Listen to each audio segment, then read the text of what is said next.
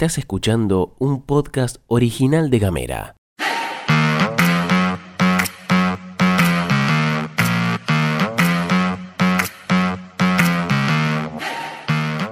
Hoy es miércoles 19 de abril, pasa el tiempo, che, y tengo varias cosas para contarte. Mi nombre es Gastón Lodos y te doy la bienvenida a la pastilla de Gamera. En casa, En Ushuaia. en camino, En Tolwyn. en tu celu, En Río Grande. en 7 En minutos. toda la Argentina. Estas son las noticias para arrancar la jornada.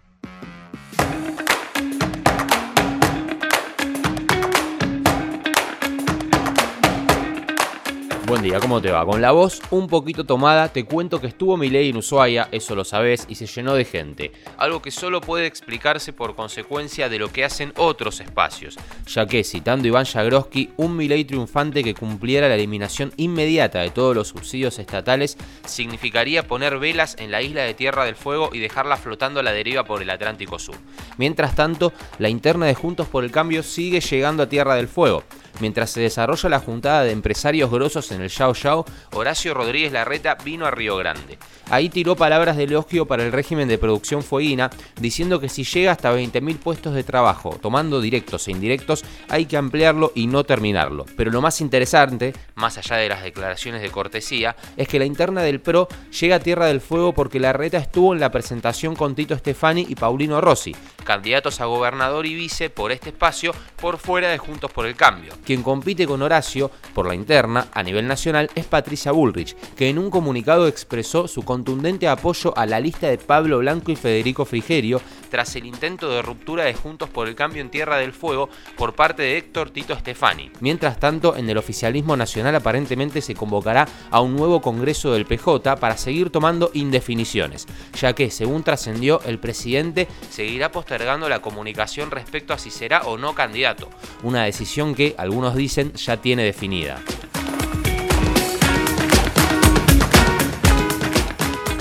Mientras tanto, en el mundo real, trascendió la noticia de que algunas obras del IPB podrían paralizarse por atrasos en los pagos, situación confirmada por el secretario general de la OCRA, Julio Ramírez, quien mencionó en desde las bases que hay empresas que podrían parar las obras y comenzar a desvincular trabajadores. El motivo de esto es algo que ya viene dando vueltas desde el año pasado. Se dice que las obras no están pudiendo ser afrontadas por el atraso de fondos que deberían llegar de nación, algo que pasa en varias provincias que se niega públicamente pero se confirma en privado.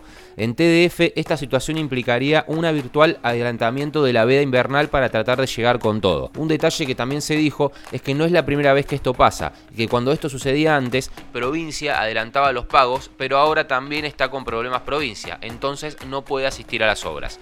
Desde la UOCRA lamentaron que se den estas situaciones porque se viene de una buena temporada con ocupación casi plena y la perspectiva ahora es que bajen las fuentes laborales.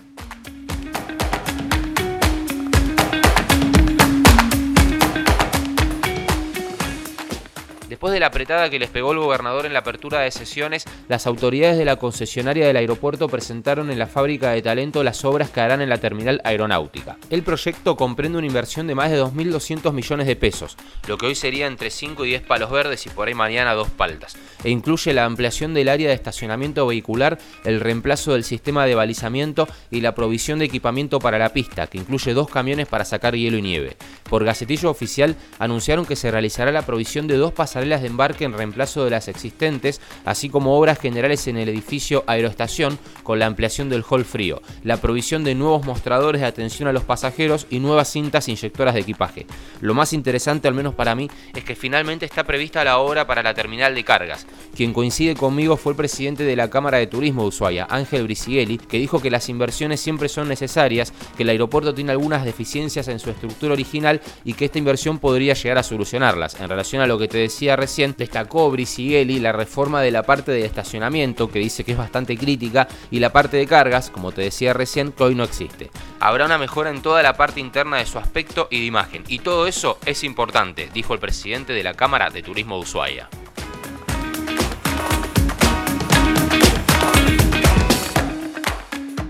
El Instituto Nacional de Estadística y Censos, INDEC, reveló que, aún con la contracción sufrida en febrero, la utilización de la capacidad instalada en la industria nacional llegó al 65% en este mes, superando apenas por un punto porcentual al 64 registrado en el mismo periodo del 2022. Para refrescar, la capacidad instalada es la cantidad máxima de unidades de un producto a condiciones normales de operación que se podrían hacer en un tiempo específico. En ese nivel, Argentina está en un 65. Estas cifras se publican en el marco de los registros del propio INDEC, que expusieron que el índice de producción industrial manufacturero cayó en febrero 1.4% respecto a igual mes del 2022, es decir, a febrero del 2022. Sin embargo, en el acumulado del primer bimestre de 2023, enero-febrero, avanzó 2.5 de forma interanual.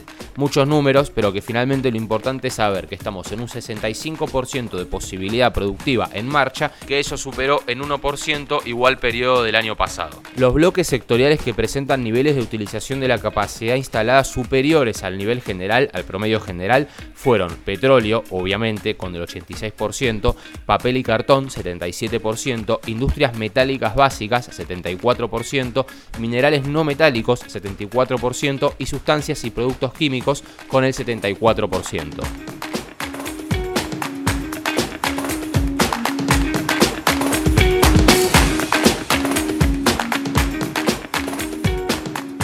La Cámara de Apelaciones y Garantías de San Isidro confirmó que el neurocirujano Leopoldo Luque, la psiquiatra Agustina Kosachov y los otros seis profesionales de la salud imputados por la muerte de Diego Armando Maradona irán a juicio oral acusados de haber cometido un homicidio simple con dolo eventual. La decisión fue adoptada de manera unánime en un fallo de 248 fojas de la Sala 3 del mencionado tribunal, compuesto por los camaristas Carlos Fabián Blanco, Gustavo Adrián Herbel y Ernesto García Maño. De esta manera, en un futuro juicio oral, los ocho acusados se enfrentarán a un posible pedido de pena de entre 8 y 25 años de cárcel. Cuando elevó la causa a juicio, el juez original sostuvo que los ocho imputados no cumplieron con el mandato de actuar que la buena práctica médica colocaba en sus cabezas y que, como garantes de la condición del astro, tuvieron la posibilidad de revertir su cuadro cardíaco y no lo hicieron. Según la hipótesis fiscal planteada en el requerimiento de elevación a juicio, el equipo médico de Maradona fue deficiente, temerario e ineficiente.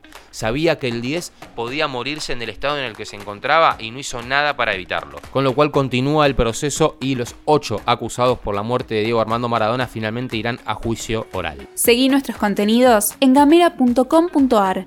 Llegamos al final de la pastilla de Gamera. Esperamos que lo hayas disfrutado, haberte aportado alguna data que no hayas encontrado en otro lado, haberte sumado data que hayas encontrado en otro lado. Y si no es así, bueno, probemos mañana. Que tengas una excelente jornada de miércoles y si te parece, nos vemos mañana. Recordá que puedes recibir este informativo al 2901 50 29 90 o seguirnos en arroba gamera tdf que ahí pasan también cosas. Muchísimas gracias. Chau.